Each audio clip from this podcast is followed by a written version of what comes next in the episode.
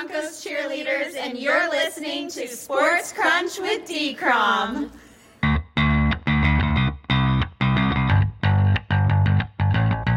Good morning, afternoon, or evening, wherever or whenever you cats and kittens are. This is Sports Crunch with D-Crom. I'm your host, David Cromwell. Hope you all had a wonderful Easter Passover holiday weekend. And it's pretty much crunch time for all 32 NFL clubs with the 2023 draft less than three weeks away. As of right now, team decision makers are returning from Easter break to begin finalizing their draft boards. And because of that, we at Sports Crunch are making the second of eight stops on our annual NFL Draft Divisional Tour today in the NFC West. This division includes the team that arguably holds the keys to this draft right now in the Arizona Cardinals, the team trying to further capitalize on an historic trade theft, the Seahawks, a recent Super Bowl champion in transition, the Rams, and a team that's been on the doorstep of championship glory for several years trying to get over that final hump, the 49ers. And joining us today to give us his ideas on what these teams should do while they're on the clock is a very special guest across the pond in the UK. Matty Brown is one of the best, and I mean it sincerely, the best X's and O's film analysts in the business. He recently wrote for Underdog Fantasy, where he penned an article last September that correctly predicted the breakout season Geno Smith ended up having. He's also a big Seahawks fan and is the host of the Seahawks themed Seattle Overload podcast. Matty, as I said before we started recording, it's been more than five years since I first saw you and your incredible football mind at work down at the Senior Bowl. And it is an absolute pleasure to finally welcome you on our program. How are you, my man? Oh, thanks for having me, David. What an intro. Uh, yeah, it's been a minute. It's been a minute, but it's, it's good to reconnect. Senior Bowl was such fun. Uh, I need to make my way out there again, as we were saying, but um, I'm excited to talk about the NFC West. It's that time where we're all sort of in the we don't get paid for the teams, but we're all sort of mm-hmm. scrambling to watch these later round prospects. We've sort of familiarized ourselves with the the top guys, and then it's like, oh, this guy's really good, and then suddenly this guy gets moved up the draft boards because the hype gets into overload because everyone starts picking up on them. And then you know you start questioning, oh, how does the team evaluate them? But we're, we're about to find out. Like three weeks, like end of the month, it's going to be a good month, and yeah, from my Seahawks perspective, very exciting. But the whole of the NFC West, I think, every team is in a like I, I, haven't looked at the other divisions in as much detail, but I think every team's got really interesting decisions to make. They most certainly do. And we start with the Arizona Cardinals, who, as of right now, own the third overall pick of the draft. And they arguably have the worst roster in the entire National Football League and thus are starting a rebuild under new general manager Monti Ossenfort and a new head coach Don, Jonathan Gannon. And they are highly expected to trade the third overall pick to a quarterback needy team. And as Daniel Jeremiah mentioned last week on his Move the Sticks podcast, two such teams rumored to be interested in trading up with Arizona are the Raiders at seven and the Tennessee Titans at 11. If you're Monti Ossenfort, do you only consider trading down to seven to put yourself in position to get a player like a Tyree Wilson or a Christian Gonzalez, both of whom the Cardinals reportedly love? Or do you trade down to 11 if the Titans give you essentially the same package as the Panthers gave the Bears? This is the thing, like, because we're, we're saying that they're like the kingmakers of the draft. It's, it's crazy. So, do they, so like trading down to 11, I think given what we've said about their roster, how many holes that they have, like if you look at the names on their roster, it's actually terrifying. There's just no one. Um, I mean, you you know, Budda Baker is someone you you know you can build around. Um, Isaiah Simmons, maybe he'll come good. It seemed like he improved last year. The offense, there's a lot of like, well, I mean, Marquise Brown, they made a big trade for Rondale Moore. Maybe he could be something. Uh, Kyler Murray obviously is we'll see like at his best he can be amazing but there's just no names and particularly in the trenches. So in that sense a big trade down suits them right? But what you what you could end up with is eh, with, with the way the draft is constructed if we're saying that they need someone in the trenches especially on the defensive line well if you're drop, dropping down to 11 chances are uh, Tyree Wilson's gone. Chances are Will Anderson's gone there's the big Jalen Carter question. And then with, with the way the draft is, are you really taking a Lucas Van Ness at 11? Like, I'm, you know, I'm, I, that's very, very rich for me. Like, you know, who, who do you take there? Like, uh, do, do you just get go best player available still, and you're just happy with the haul? But on on that point, say that they you know wanted a smaller trade down so they could still have a shot at one of these uh, good defensive linemen. Something that's been theorized as well is what if they traded down with Seattle at five? If Seattle wants Anthony Richardson, it's a short trade down, and and they still, and then they and technically in theory, Seattle moving up would be for the quarterback. Technically, then Arizona would still have the first non uh, quarterback pick of the draft. Uh, so that that that question mark of how far to trade down uh, versus you know you know are you going to miss out on one of these these top guys and with the way the draft is the lack of kind of blue chip dudes is, is that the move to make?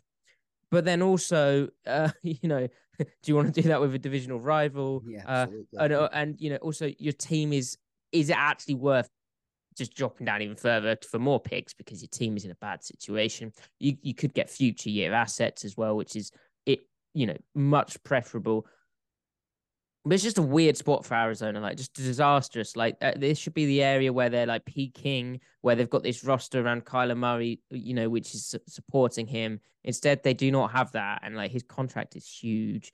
It's just very, very odd, and I do not envy uh Mon- Monti Ossenfort. Although, like, I think these DMs are kind of sickos, right? Like, they probably find this fascinating. They're like, "Wow, this is a mess. How are we gonna fix this? This is really fun." Um, but but yeah, I mean, you, you asked me, you know, what sh- what should they do, right? Um, I think with the way the draft is, I I think as, I prefer the smaller trade down, if anything, ju- just just from getting like that kind of best player. Like, I mean, I guess you could get one of the corners, but there's so many corners in this draft that are really interesting to me. That like from a uh the the way the draft is constructed perspective, I mean, as much as I like a Christian Gonzalez or like even a, a, a Devon Witherspoon or Yep. or whatnot, um, I don't know. Like you know, th- there's names later on in the draft, like uh, even like an Eli Ricks, where from from a value perspective, I'm like, ah, we've really taken a corner top ten, you know, or even eleven as you as you uh, theorized.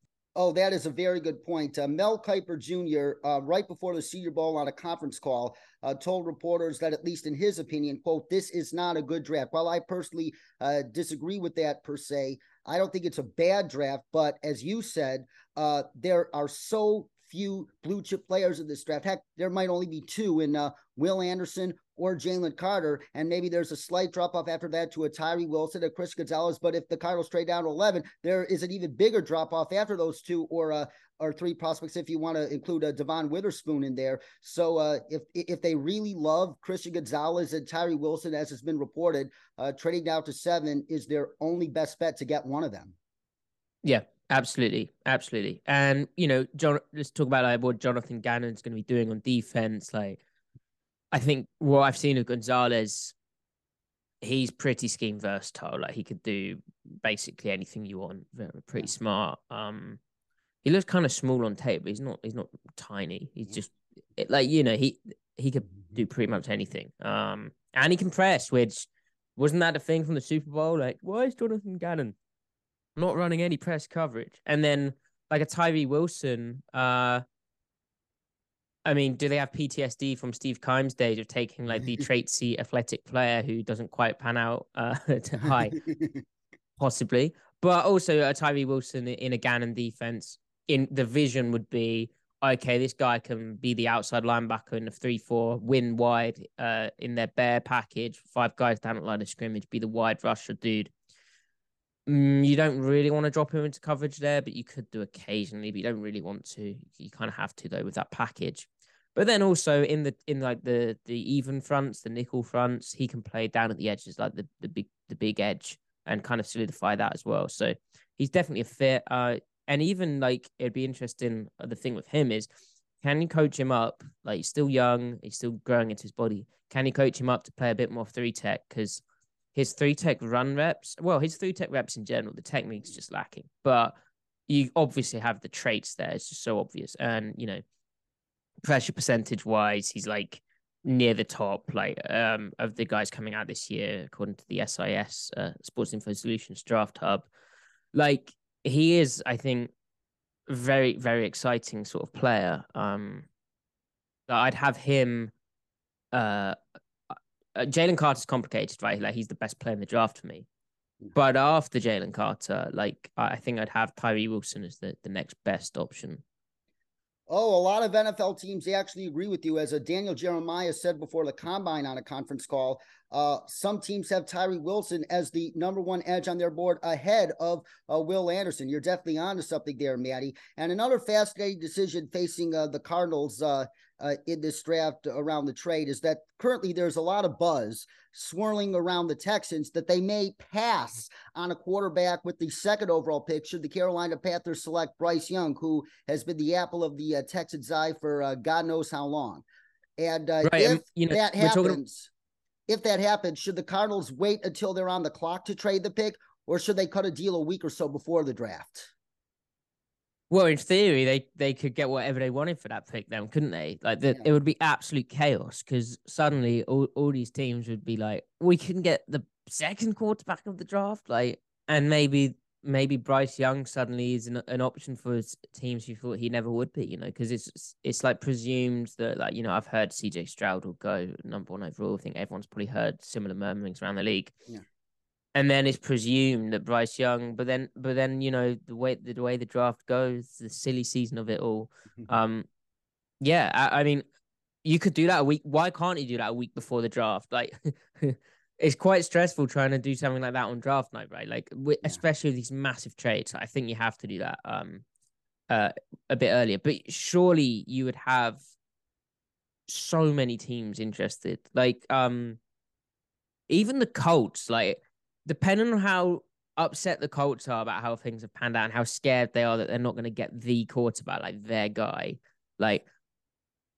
Are you telling me Jim Irsay is not going to be like, hey, uh, Chris Ballard, you need to get a quarterback and we're going to give up a lot of uh, assets to do this. And then again, it's that kind of nice scenario for um for Arizona if like the tiny trade down, you know. Uh, yeah. But really, you, you know, in theory, like the Raiders, for instance, would give you a lot of picks and also, um, you know, you trade down to seven. So. Oh, absolutely. It's going to be very fascinating to see what the Cardinals uh, do with that uh, number three overall pick. They are indeed the kingmakers of this NFL draft as it currently stands. And nearly two seasons removed from winning Super Bowl 56, the Rams find themselves in an entirely different place. The FM picks days, they seem to be over as the Rams have 11 selections in this draft, including three in the top 100. Plus, the trade of Jalen Ramsey, as well as the release of Leonard Floyd and Bobby Wagner, essentially means that this roster is currently Aaron Donald, Cooper Kupp, Matthew Stafford, and a bunch of other guys. Do you think the Rams are entering a rebuild? Yeah, I mean they they have to be. And now it's an interesting one because, like you mentioned, Cooper Kupp, uh, Aaron Donald, th- those are two like blue chip, like future Hall of Fame players. Obviously, uh, one on the offense, one on the defense. Now, age wise, like Aaron Donald, you know, he he always considers hanging them up, right? Like he he's been having doubts about that. Like we'll see how this offseason goes because it's going to be a bit bleak for him, I imagine. But those are like in theory two pieces that you you can kind of build around. Uh Stafford, that's an interesting one. Like I, I don't know how his health is either. I know he was he was managing stuff with that, and you know, like last year did not go the way that they were thinking. So, like, m- what I'm saying by that is like that's someone you uh thinking about replacing, and so they're kind of similar to the Arizona Cardinals in that they in the draft that they they really kind of need to go best player available, right? The the problem is they uh you know like what what are we talking about here? Like what what are the what are the assets? Like um the the, the three in the top 100 is nice, but they're not going to be able to change their fortunes overnight. Um, even though they have those two blue chip players, uh, because one they kind of need sneaky need of the quarterback. Um, but but two, there's just so many holes that I think their their best bet is just to play it patient and just just let the let the draft come to them. Don't it's a complete uh, 180 from what they've been in the past. Like they can't really pull off the massive move, I don't think. They've just got to let it fall to them and be pa- be patient this year. And this might be a tough uh, season for them. But also, what what Les Snead's done is, you know, he's he's found these kind of later later in the draft guys who have been really valuable role players around the, the stars. Now now it's interesting because they kind of need to draft a few more stars, and it's been a minute since you know it's been a while since Les Snead sort of had to go and uh, draft a, a star higher up in the in the draft. Um, so yeah, they are entering a rebuild. Uh, the areas of need that I'd emphasize the most in the draft, if I was if I was Les Snead, I mean, it has to be the trenches again. Like, uh, and maybe that's a philosophical thing with how I see them.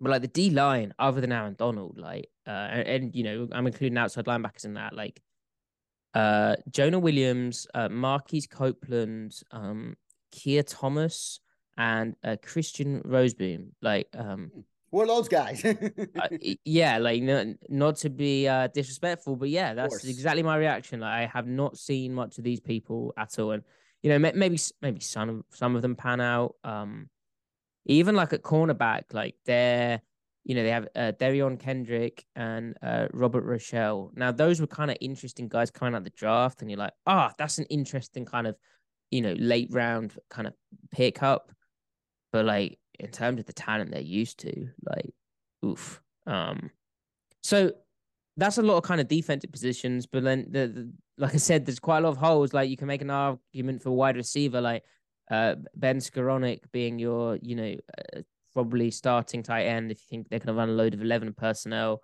Uh, Allen Robinson being uh, disappointing last year, like you, I don't think there's necessarily a right or wrong approach here. Um, if you look at the strengths of the draft, like and how the draft will fall out, like they should be able to address that kind of uh, three, four interior defensive lineman, um, sort of in the top 100 picks. Uh, you should be able to have a lot of solid options there. That's one of the strengths of the draft is that kind of uh, three, four type, and then uh, getting slightly bigger as well. Uh, you know, there's a number of like top 50 type of uh, or top 75 type of uh, three, four outside linebackers, like the light pass rushers, like you know, uh, they're slightly too like lighter than you'd um want them to be, but that's kind of how football's going. But like Will McDonald the fourth, you know, uh, he lit up the Senior Bowl. Uh, yep. You know, even even like a BJ Ojulari would fit. Yep. They they just kind of need players like cornerback. You know, as I said, that there's like quite a bit of depth, like depth, like a lot of options there. Yeah. Um, Wide receivers probably not as um as glitzy, but they should be able to pick up a role player, especially as like a third receiver type.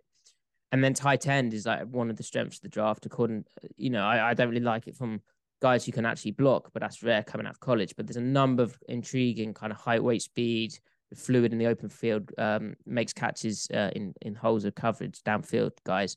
So like, it's not all doom and gloom for Los Angeles. It's just it's just again like if you love the draft, like they're a real interesting team to watch because you know they don't have the top assets, but they they have like they have things they can do. Like they you know they have moves they can make.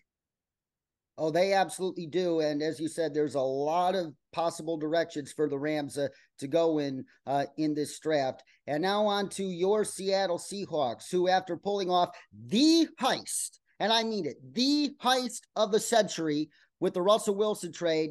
Your Seahawks are sitting very pretty in this draft with picks 5 to 20 in the first round and picks 37 and 52 in the second round. And the horrid play of Russell Wilson and the Broncos wasn't the only part of the heist.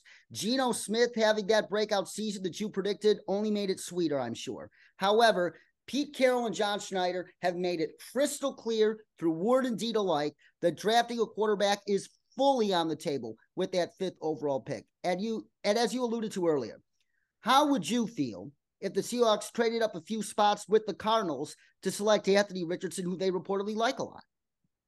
Well, that would be super exciting because John Schneider has been rumored to have liked the games of a Patrick Mahomes, a Josh Allen, you know what what uh sort of joins those quarterbacks together it's the kind of their traitsy ability their you know maybe Josh Allen wasn't the most accurate I don't even remember the knocks on Mahomes coming out like I think that basically people were terrified that it was the Big 12 so they were just like okay this isn't real football. But turns out it does translate.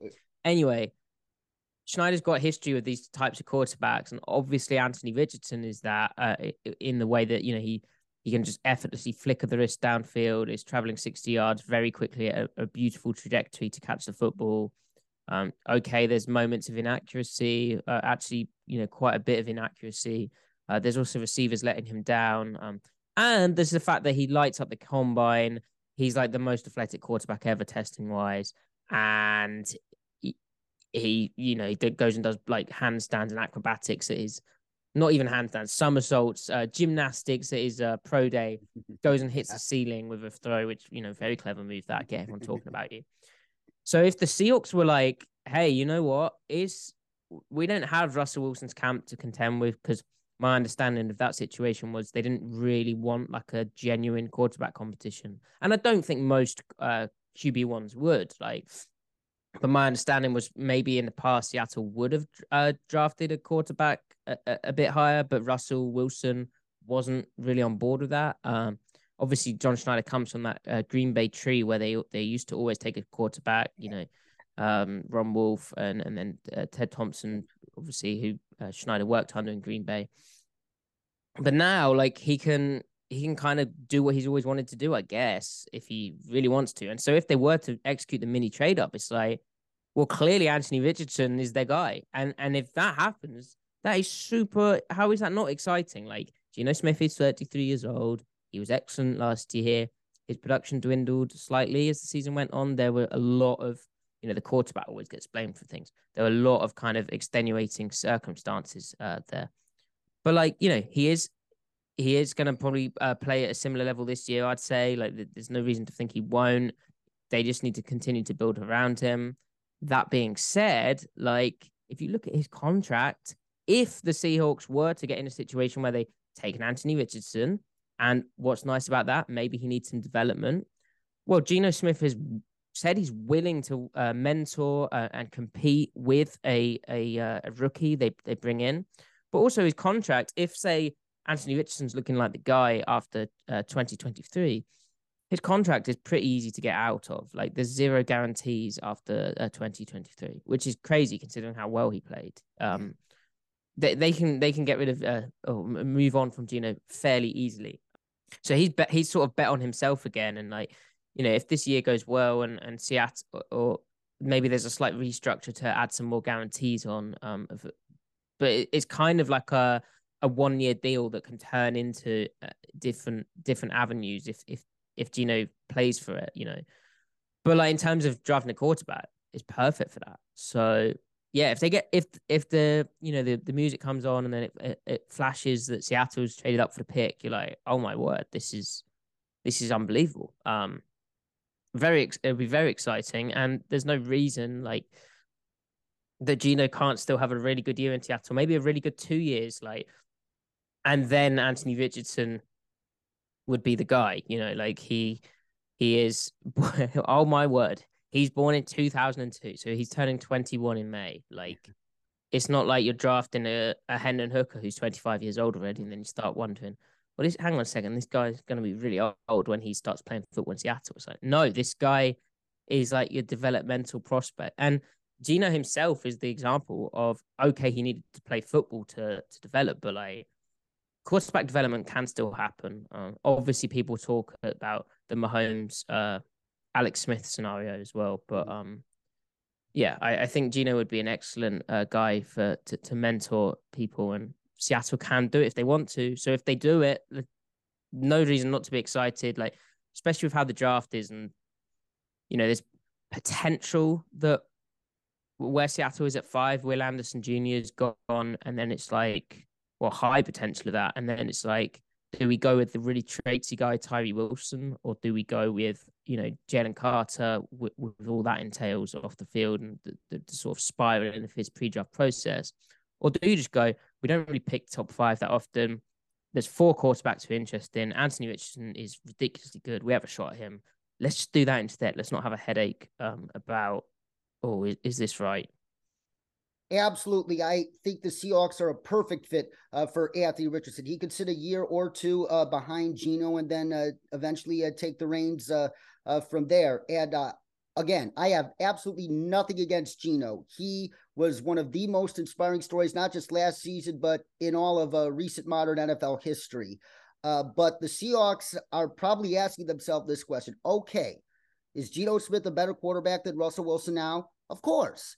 But will Geno Smith ever be a better quarterback or as good a quarterback as Russell Wilson was in his prime? That is far from a slam dunk. And uh, they, uh, given Geno's age at 33, uh, and uh, the fact that, uh, as John Schneider said, franchise quarterbacks don't grow on trees, and we're probably not going to be picking in the top five again for a long time. Um, if you really love a guy like Anthony Richardson, you have got to take a swing on him. You just have to.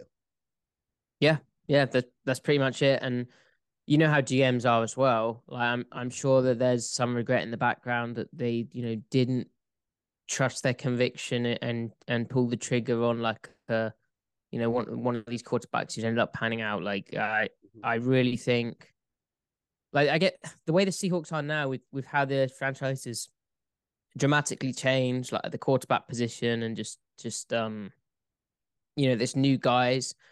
I really get the sense that like Pete Carroll's been rejuvenated by this experience. Not that he was like uh not energetic, but like he, he just seems refreshed. And I, I really think that John Schneider is too late. It's kind of a, a new new birth for these guys to to kind of do it their way in a slight different way. So uh yeah, you should definitely uh consider like Seattle doing this. Like there, there's no reason that it wouldn't. And and like like a Will Anderson, right, on, on the surface is like okay, this guy has really high SEC sack production. Like the Seahawks could always do with more pass rush. The Seahawks run a 3 4. Will Anderson's a 3 4 outside linebacker. Darrell Taylor, their their pass rusher was uh, slightly disappointing last year. Um, they didn't trust him setting edge. They signed Bruce, uh, 35 year old Bruce Irvin off the street to to play uh the the snaps that they didn't trust Darrell Taylor to. Like Darrell Taylor was not what they they were expecting him to be at the start of the year. So Anderson just seems so obvious, other than the fact that Arizona might take him first, you know. But then, like, if if you watch him, like, he's not a typical Seahawks rusher in the like. He is not super speedy. He doesn't have a super get off. He's kind of stiff in the hips. He's almost like a a power guy um, with with very good hand usage. He's just not your classic Seahawks prototype, and he'll probably have a really good uh, NFL career. Like he's got rare play strength. You know, as I said, he has that uh, sack production as well. Um, uh, you know, and he'll probably continue to add size into his body, which will then accentuate his power already and accentuate the way he can uh, win against tackles off the edge. But like, it's just it's just slightly odd. Like, he's not like the like I don't think Seattle would be like, wow, this guy is a perfect fit for our defense. Like if you look at who they've they've uh, looked to add at pass rusher, typically they go for the get off the speed and then the crazy bendy guys. And that's just not Will Anderson's game. Like he's a really good player, and he, it's going to be interesting watching him in the league. And I, I, I mean, I'm not that big a fan of comps, but you can see stylistically how the way he'll win in the NFL is is similar to like a Khalil Mack, right? Oh, it most certainly is. And uh, staying with the uh, Seahawks for a minute here, uh, even with uh, 10 picks total uh, in this draft, uh, would you anticipate John Schneider trying to accumulate even more picks by, say, trading down from 20? Because John Schneider, his history shows he loves to trade down and get more rolls of the dice, so to speak. I think that I think that would be a really good move, and it's often the way, right? Like at, the twenties, all the players you start going there, you're like, well, that player's really like interesting at 22, say. But then that player who went at 29, like, are they actually much better than each other? No, they just kind of play different positions. And, uh, or, you know, uh, there's obviously ledges, which is what the Seahawks talk about and uh, GMs talk about of like, you don't want to be on the, miss out on the ledge of a, of a position. And so maybe I I don't know how the you know it depends what happens obviously in the in the, the in the first pick, but like maybe they feel at twenty, oh we're gonna get left out of the outside linebacker first ledge because if you look at the three four outside linebacker types, there aren't that many ones who I, I think you would um. I think they'll go earlier than you expect. I think they get pushed up. Maybe in the past they'd be second, third round types, but I think this year, I think there isn't there isn't that like clear guy after like a Will Anderson. Um, there's obviously Tyree Wilson, but then after that, in terms of we're talking guys who are like 250, 260 pounds and can drop into coverage and a bendy, there isn't that many of them. Like BJ Ojulari, for instance, is the one who's actually got size and length and and has the get off as well. So maybe they're like, oh, we don't want to get left out. But in terms of the, the whole draft, yeah, if you can trade down from 20, because like it's not, it's hardly representative. But the the mock draft simulators, which, you know, spend time doing at like 4 a.m. Uh, before before I go to bed. you you you want to you want to get that extra pick in the in the kind of uh top 100 kind of thing if you're lucky uh and and you're not missing out on like what are we talking about here you could still get like a i mean you could still get a very good prospect to say if you move down to 29 like from 20 like we're, we're talking about like i don't know it's interesting I, there seems way less of a consensus this year uh, I don't know if you've seen this, but it seems like there's way less of a consensus on who's like a on who's going to go where in the first round. Now, maybe that's just because we're three weeks out and it will narrow down. But I think the lack of the blue chippers is really kind of who goes where. Like Darnell Wright, for instance, uh, his tape against uh, Will Anderson, the who I've just spoke about, is unbelievable. Like he just looks so good. And then some some people don't have him like he's a third round player. Like I'm like, really? This this guy like he, you know, is, are there many right tackles better than this? Because this is like pretty crazy stuff. Uh, yeah, it's just things like that. I, I, it's it's interesting to me, but again, that's a reason to to trade down from twenty. Like if there is less consensus and it's sort of about you know you take your guys, well then you're still gonna have some of your guys there. I mean, I feel like most you know most teams are gonna. I don't think you'll be able to trade down that easily from twenty because I feel like most teams are going to uh, be be open to that. The the one the one thing or reason not to would be like if they're like big on one of the wide receivers, like like I think wide receiver there's potentially quite a big ledge between the guys who actually have like slightly bigger size. So like what Zay Flowers is like 182 pounds, right? Right. And then there's guys who are like in the 170s, and it's like, well, do we want someone who's actually slight? And Seattle has valued in the past uh, slightly bigger receivers.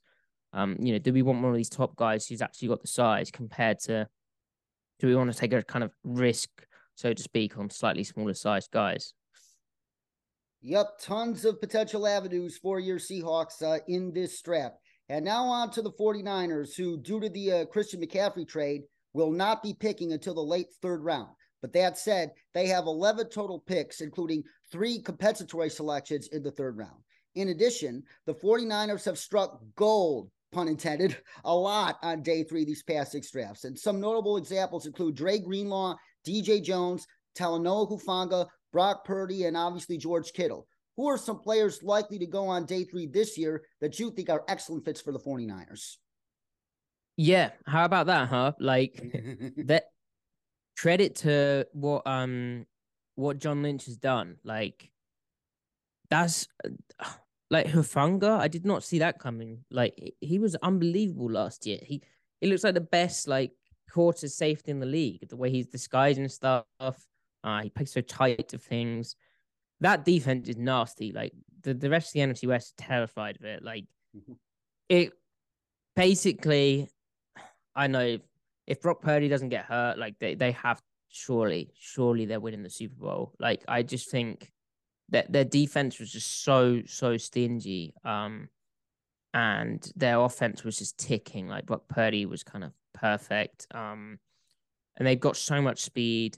And so they don't have like the hot the the you know, as you said, they don't pick until the third round. There's a lot of comp picks, which basically early fourth round picks. But like that's all they kind of need. They just need to uh complement their current talent. Like they still have most of their main pieces. It's about adding like a, a you know an intriguing interior defensive line kind of prospect, like a I, I don't know where the the NFL kind of would value like an actual nose tackle who tests poorly, but like uh like a, a Siaki Ika, who I, I know has been mocked higher, but like he tested really poor and he is a nose tackle at the end of the day. Um, you could get a, a Moro Ojomo out of Texas as a uh, as a kind of you know like a, a three tech kind of four eye player who was actually kind of disruptive against um against teams. Uh, yeah, it, it's just about finding kind of good role players to to plug in. Like they seem set at corner with uh Diamo, uh, uh Lenoir and um Charvarius Ward as well. Like, but j- just give that defense a bit more talent. Obviously, the Al Shaair walking in uh in free agency that they weren't able to pay him. They they technically needed Sam, but they run a lot of nickel anyway. They just have such a clear idea of like what the defense their defense needs the main thing is obviously that they've lost DeMeco Ryans on that side of the ball, and so how does it look Steve with Wilks? Steve Wilks, uh, I think is was the perfect guy to replace him with, though. Right, yeah, that's a that's a um interesting fit, isn't it? And and yeah. like the the kind of players that they they want, like they clearly have a good idea uh, uh, from the GM perspective what that looks like, and so they just need to supplement. And then on on the offensive side of the ball, I think I, they need to upgrade like right tackle. Um, like Colton McKivitz is is what he is at this point. Uh, there, there's no and and there's some interesting right tackles in the draft, and maybe they're there and when they pick in the third round, I think they're in a, a great spot. Uh, I think the roster doesn't need anything more than a bit of a, you know, sprinkling of these these extra picks, and really interesting how they've managed to amass all these comp picks. Like very impressive that as well. So, and, and then like the D line rotations, like they've they've lost some of the the guys who are impressive, but again, I think they have a clear idea of like what works, what doesn't, and I think they'll find like a I don't know how high he rises, but like a Yaya Diaby who uh, out of Louisville, like he's kind of got that. He just seems like a 49ers type player, like get off. Uh, he's like 260 pounds. He's long you can sort of imagine him playing fast and upfield on that defense when he sort of learns the ropes a bit. Uh, he's quite raw, but um, you know, th- th- these there's these names who like have tested well, um, and then like heading into uh, it's, sort of, it's what I said to you. Like if we're talking about day three, like I don't actually know who is this year. It just seems so much more difficult to really know who is uh, aside from like obvious positional value, but like who actually is a day three player. Like um, that that's interesting to me. But like what if they took another? uh, for some reason, Sam LaPorta really makes me think of a, a 49ers type of player, like what Kyle Shanahan could do with him. Because I wasn't that impressed with the way that he uh, separates down the field necessarily. Like he kind of got stuck on guys, but coming out of the backfield, like and and like catching screens and like as a move dude, if he can learn a bit better blocking, like that's really interesting. And you just know, like Kyle Shanahan would find ways to to kind of get him the football uh, in, in bad situations for defenses. Yeah, the the 49ers are really good. They they should probably stay really good. Like there's no reason that they, they won't. Uh, pretty scary. Oh, absolutely. And he is Matty Brown, ladies and gentlemen, the host of the Seattle Overload podcast. Follow him on Twitter at Matty F. Brown. Matty it has been such a joy having you with us today. But before I let you go, it's time to do some three round mock drafts for all four NFC West teams. And we start with the Cardinals. Uh, there are no uh, trades allowed uh, in these mocks, but uh, it is your pick at three. Will Anderson's the top guy left on the board. Jalen Carter is still on the board, who you think is the best player uh, in this draft. Uh, but they also love Tyree Wilson and Christian Gonzalez. Well, what would you do here? Oh, well, this my Seahawks bias is this is a problem here. Uh, but I think they'll take Will Anderson, right? Like let's let's let's be real. Yeah, Will Anderson, the pick here uh, in this mock uh, for the uh, Cardinals. And now we're on the clock again at 35 overall. Uh, Dalton Kincaid is uh, the best player on the board, and the Cardinals need help literally everywhere uh, Jordan Addison, Jahmyr Gibbs, uh, Emmanuel Forbes, Kelee Ringo, Deonte Banks inexplicably still here. Uh, Darnell Washington, Darnell Wright, inexplicably. Still here. Yeah, let's here. let's take Darnell Wright. Let's give him Darnell Wright. Absolutely. Uh, all rebuilds have to start up front. Uh, wouldn't be surprised if Monti Ossenfort, who uh, cut his teeth under Bill Belichick and Mike Vrabel, um, uh, double dips in the trenches in the first couple rounds uh, of this draft. Uh, right. And Kelvin Beachum's their right tackle at the moment. So. Oh, Totally. And uh, Kelvin Beachum, uh, as good as a guy he is off the field, uh, he's getting a little long in the tooth. You need a long term uh, replacement for him. And at uh, 67 overall, uh, with their first of two uh, third round uh, selections, Hendon Hooker is the best player on the board, although uh, he is an older prospect. Kyler Murray, though, he has a pretty uncertain future ahead of him given his play style and him coming off the torn ACL. Could this be a good spot for Hendon Hooker? no, let's not let's not do that. I think I think people will will will will get fired. I think we don't want to get fired. Um, what about what about taking the corner? What about uh Kyu Blue Kelly out of Stanford? Kind of long kind of guy, ran pretty well, tested all right. Like I... their cornerback group at the moment is um Antonio Hamilton and yeah. uh Marco Wilson. Like Yes. Although Deonte Banks and Clark Phillips III are inexplicably still. Oh, let's. Oh, sorry. Yeah, let's take Deonte Banks. Yeah. What are we doing here? I, I didn't even think they'd still be there. Uh, yes, he won't be at 67 reality. He'll be a first round pick. But if this happens, and uh, never say never in the NFL, uh, uh, Deonte Banks would definitely be the pick here. Uh, and uh, last but not least, 97 overall with one of the uh, compensatory selections. Uh, if you want a, a uh, third down uh, linebacker who could be your linebacker nickel situations, uh, DeMarvion Overshown uh, here. Tre'Vius Hodges Tomlinson, he may be a five seven, and he'll likely be off a lot of teams' boards, but the guy can play nonetheless. What position are you thinking here, Matty?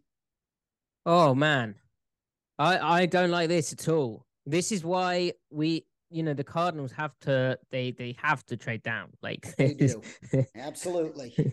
this is their last pick uh, of this mock. Yes. Oh, it's, of course. A three round yes. mock. A, yeah. Sorry, I'm I'm I'm getting too into it. Uh, can we scroll down slightly, please? I I don't know what because uh, like with um uh I like Travarius, but um Travarius, but um like Budda Baker, they've already kind of got interest in nickel options.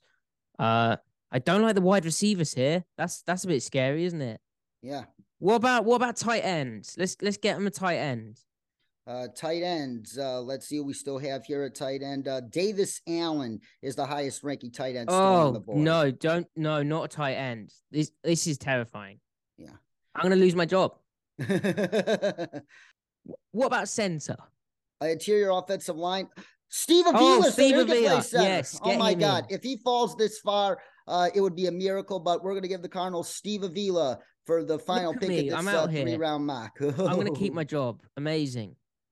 Oh, you absolutely uh, are. If, the, if, this is how the draft turned out in your Monti Ossenfort. I, I love Steve Avila. Like the he can, yeah. he's so like obviously he's got left guard experience. That's where he played last year. But yeah, his ability to switch to center as well. Uh, yeah. he's just so smart and like the way he can cut people off, like athletic. Uh, that that's kind of like yeah. what you need. You know, especially if you we talked about upgrading the trenches for the for these teams, and like that's very exciting pick. Yes. And now on to the Rams. Uh, Bijan Robinson may still be on the board of this mock, but I don't think he's going to be here in reality. But uh, what I, what on earth is this? What, what all these players? Okay, let's we got to take the draft Brian network. The draft network mock draft machine is flawed. I'll let them know. let's take Brian Branch.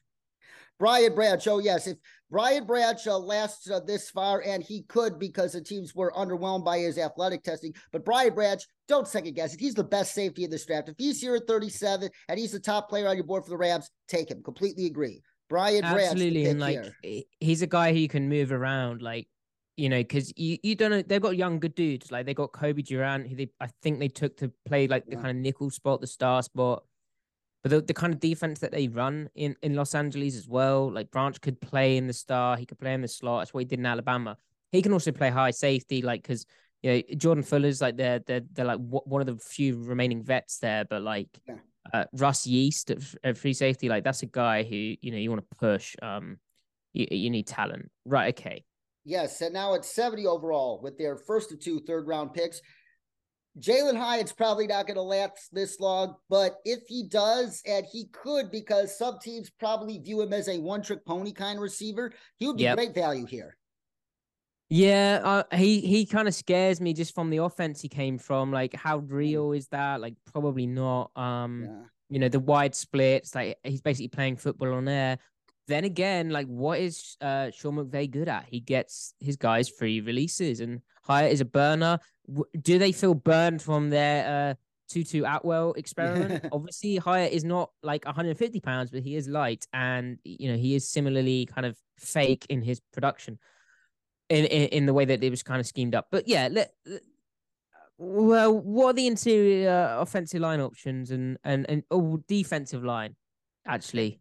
Luke Wypler is the highest ranked interior offensive lineman on the board. He's uh, ideal for a zone uh, blocking system. Uh, and interior uh, defensive line. Uh, Keanu Benton from Wisconsin. Oh my God, he'd be a home run here. Yes, yes. See, you're on board. Let's do it. Let's do it, David. Keanu Benton, the pick for the Rams at 70. And last but not least, 78 overall for the Rams, the pick they got from the Dolphins uh, in the uh, Jalen or Ramsey trade. Uh, DJ Turner, the corner from Michigan, is uh, the best player on the board. Uh, although Jack Campbell out of Iowa, if uh, you want a, a long term Bobby Wagner replacement, if you're the Rams, uh, you could do far worse than Jack Campbell. I think we've got to go with offense here. Otherwise, we might lose our jobs again. Uh, Sam LaPorta is the highest uh, rated o- offensive player on the board, not named Hendon Hooker. Hmm. No, no, we've sort of run out of the wide receivers, haven't we? Yep. Okay, let let's go with Sam LaPorta. I think that's someone McVay could use, like a move tight end type. Uh, I think that's an interesting kind of pick. bring back twelve personnel, him and Tyler Higbee. Uh, absolutely. Uh, that would be a very, very good pick there for the uh, Rams. And now on to your Seattle Seahawks.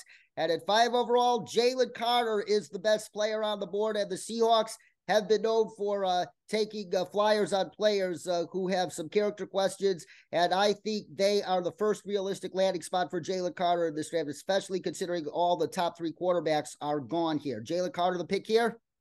Yeah, let's do it. Let's do it. Take the take the risk the character analysis that all the teams do. We've we've done it and we, we were okay with that. So. and holy smokes, I would be shocked if this happens. But Devon Witherspoon is still on the board here. He would be like uh, uh, Tariq Woolen on one boundary, Devon Witherspoon on the other boundary. Good luck, NFC West passing offenses. yeah, let's do it. Yeah, yeah. I was watching him last night. Like he's uh he's very good in, in off coverages. Like for me, he'd um like Seattle runs their fair share, like cover four, cover two, uh these kind of middle field open coverages. Like he he's very versatile, I think, in, in the stuff he you can ask him to do. Uh, and he hits people, which is fun, brings a bit of attitude to the defense that they've been missing. And oh my God, this draft machine is messed up because at 37 overall, Will Levis is still on the board. And if the Seahawks wanted to take a fly on him, I think the second round is the place to do it because a quarterback like Will Levis, who has showed very questionable uh, situational awareness uh, on his uh, game film, uh, the second round is the place for him, in my uh, humble opinion. But how is Jaxon Smith-Njigba still on the sport? I don't. I know he's not the same uh, type of uh, wide receivers, Tyler Lockett. But Tyler Lockett's getting long in the tooth, and you already have your uh, speed receiver, DK Metcalf. You need your underneath guy, a Jaxon Smith-Njigba. Absolutely, and you know, a six five seven seconds three cone time. You, you know, it's easy to take for granted. Uh, you know, I say this a lot when the subject of adding a third receiver comes up for Seattle. So easy to take for granted the health of Tyler Lockett and DK Metcalf and their production and their reliable uh, nature and you know they obviously command their fair share of the targets. But let's add a genuine slot receiver for Geno. Let's add Smith-Njigba. Like this is a guy who can separate over the middle. Uh, he's so quick. You just get just really exciting kind of player. So that is a great pick, I think. Indeed. And now at 53 overall, their own uh, second round pick. Will Levis is still here if you want to take a roll on him. Uh, Jahmyr Gibbs out of Alabama, although you already drafted Kenneth Walker the third last year. Uh, don't uh, spend too high on running backs two years in a row. That, that's just what I would do personally. Uh, what are Zay Flowers, Josh Downs doing on here uh, on the board? Uh, you got some good linebackers here. uh, because Bobby Wagner may be back, but he's only on a one year deal. And uh, Jordyn Brooks, uh, uh, he hasn't had his fifth year option picked up yet. So uh, what they do with him remains to uh, be seen. But uh, you you could use more help up front on defense, as uh, Pete Carroll and Josh ever talked about. But the interior defensive line covered is pretty bare here.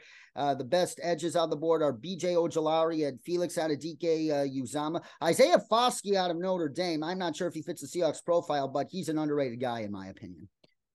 Yeah, I'm not sure Foskey is, is that kind of type, but I really do think BJ Ojulari is that kind of guy. Like he is long, he has get off, his moves are very bendy.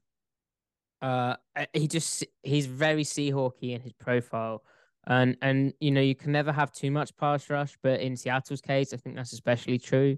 Like I, I, he didn't test great, but I, I believe he was like hurting with like a, a ham, a hamstring, maybe like some soft tissue thing, which he decided to to go through. Um, what uh, what options do we have on the interior offensive line?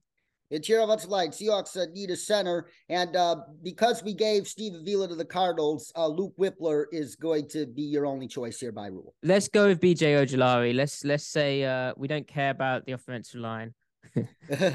or you could get better value later on potentially. I, I think so. Like uh, you got Abraham uh, Lucas in the third last year. You could wait till the third and take Luke Wypler there.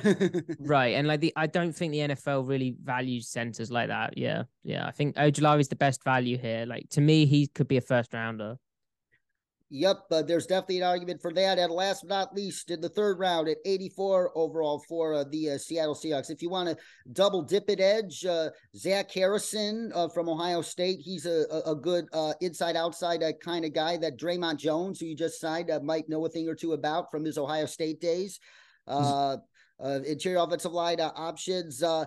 John Gaines the second. Now, this guy is interesting because uh, you know Josh Norris, I'm sure, uh, who also writes for Underdog Fantasy. Uh, Josh Norris, uh, he says the most important time to look for in the combine period is 4.47 for offensive linemen in the 20 yard shuttle. Guys who have run that or faster in the 20 yard shuttle, the vast majority of them have gone on to have long, uh, successful NFL careers. And you took such a prospect like that in the third round last year at Abraham Lucas. John Gaines is a similar prospect. He could be your new center. Yeah, oh, is it, oh it feels early to take a, a like borderline developmental dude, but that is a very exciting option, right? Like he he's big. He has long arms. Um, he that UCLA offensive line, like they, they won't get shouted about because they're not like technically like the off, uh, you know, the the SEC type. But mm. they're like a bunch of bullies. Like I see, uh, you got Antonio uh, Antonio uh, Mafi down there as well. Um, I I mean, what what what are the options of right tackle? Because I think Gaines the second is a real option. Oh my word, Will Levis is falling. Something terrible's happened oh, to him. Oh, uh, offensive tackles, uh, oh, it's a bear cover. Jordan McFadden, Trevor yeah, I, th- I think we gotta go with John Gaines the second. John Gaines the second. It is for the Seahawks to wrap up their three round mock draft. And now on to the San Francisco 49ers with the 99th uh, overall pick. Uh, the 49ers defense, uh, they love to collect their linebackers, and they just lost uh, Azeez Al-Shaair. And if you want another coverage specialist in that linebacking core, Daiyan Henley's still on the board here. Uh, he's the best he, uh, player left. Yeah, he's a he's an interesting type of player, right? Like, yeah, that's that's a lot of defensive names there. Um, I really liked him at the Senior Bowl. He was so good covering guys one on one. Uh, my my issue with that fit would be like he's more kind of uh like a will in their system. They they already have a will in Dre Greenlaw. He's also like kind of light. Um, wow, this is this is an odd one. This is uh, like uh, yeah, all the offensive players have gone, haven't they?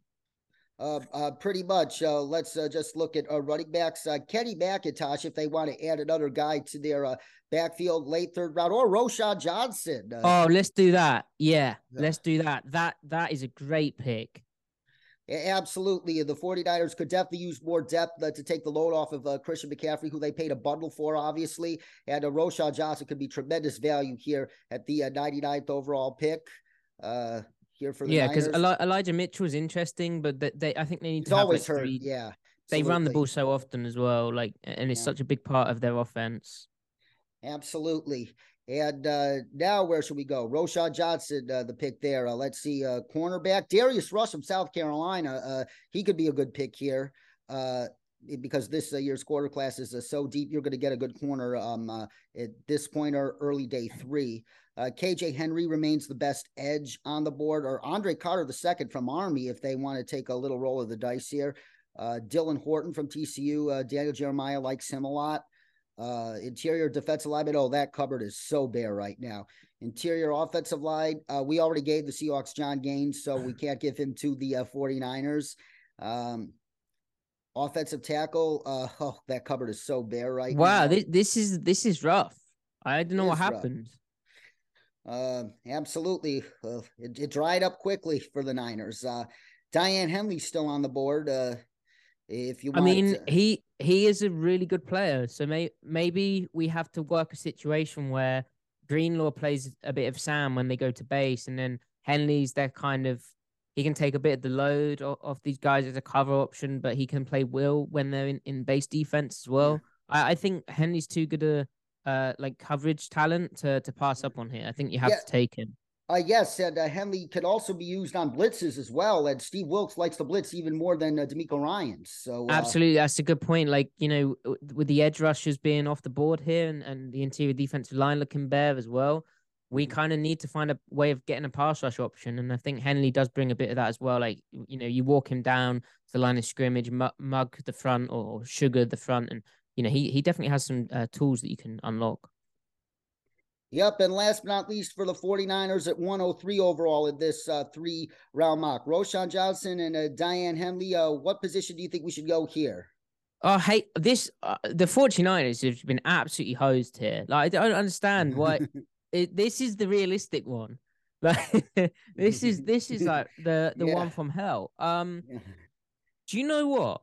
Uh, uh, Tre'Vius Hodges Tomlinson might might be an interesting pick here because I think Charvarius Ward, um, and I, I think you know, uh, uh, Deommodore uh, Lenoir or yep. Lenoir. Um, I think yeah. you know they're kind of set at outside corner, but their current nickel is Myles Hartfield, uh, uh Hartsfield, and mm.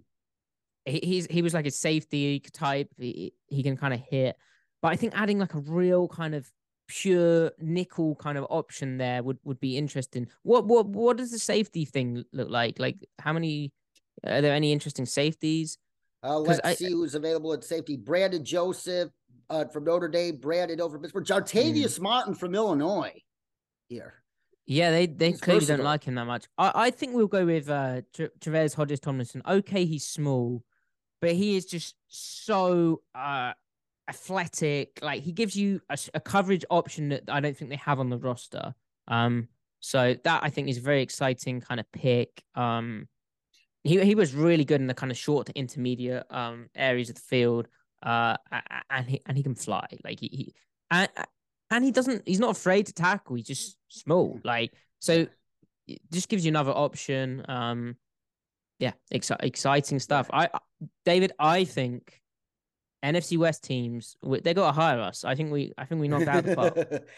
I think so as well, Matty. And he is Matty Brown, ladies and gentlemen, host of the Seattle Overload podcast. Follow him and his work on Twitter at Matty F. Brown. Matty, thank you so much once again for joining us. And that's it for today here on Sports Crunch. But we'll be back in just a few days with a look at the linebacker class with our good friend Bill Carroll of Team NBS Media. So stay tuned. Also, be sure to follow me on Twitter at dcrom59 and on Instagram and now TikTok at Sports Crunch with dcrom. And remember, that's Crunch with a K.